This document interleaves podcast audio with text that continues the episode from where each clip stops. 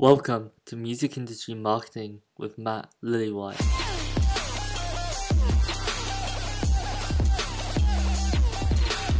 Yo, so let's just get one thing into perspective. A lot of people under 25 don't want to do cliche jobs such as being an accountant. Instead, they want to be a YouTuber, an influencer, and things like that. The world is being consumed by technology. Uber consumed the taxi business, Airbnb disrupted the hotel industry, and social media is totally changing the way in which we communicate with each other. And so you're either on the consumption side or you're being eaten, so which side of history do you want to be on? Generally, we tend to consume content in three forms, so audio, written, and video. Right now, you're listening to this podcast as an audio format. And so, with podcasts on the rise, there's a good chance that you'll be consuming a lot more audio within the next few months.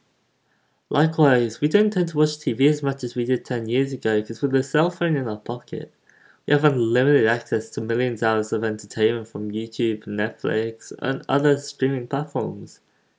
It doesn't take a genius to figure out that we're on the edge of a new technological shift. And so, in this podcast, we're just going to quickly discuss how vlogging can benefit your career within the entertainment industry. I tend to think of it as a document versus create process. After all, viewers simply want to see the authenticity in the content that they're viewing. Even if you may consider it boring, it serves as a video log of your journey towards success. Every highlight, every failure, every part of the journey is logged into video format so it can be referenced and viewed by others. If you're stuck on ideas for a vlog, you could do a documentation of your time in this recording studio, come up with new ideas for a song. The opportunities are literally endless, and they don't even have to be long. Like you can do ones which are just one or two minutes, you know. Just by talking to the camera, you're speaking directly to your viewer, your audience. So you're increasing the connection between the artist and fan. But the most compelling reason to start a vlog could potentially be your family.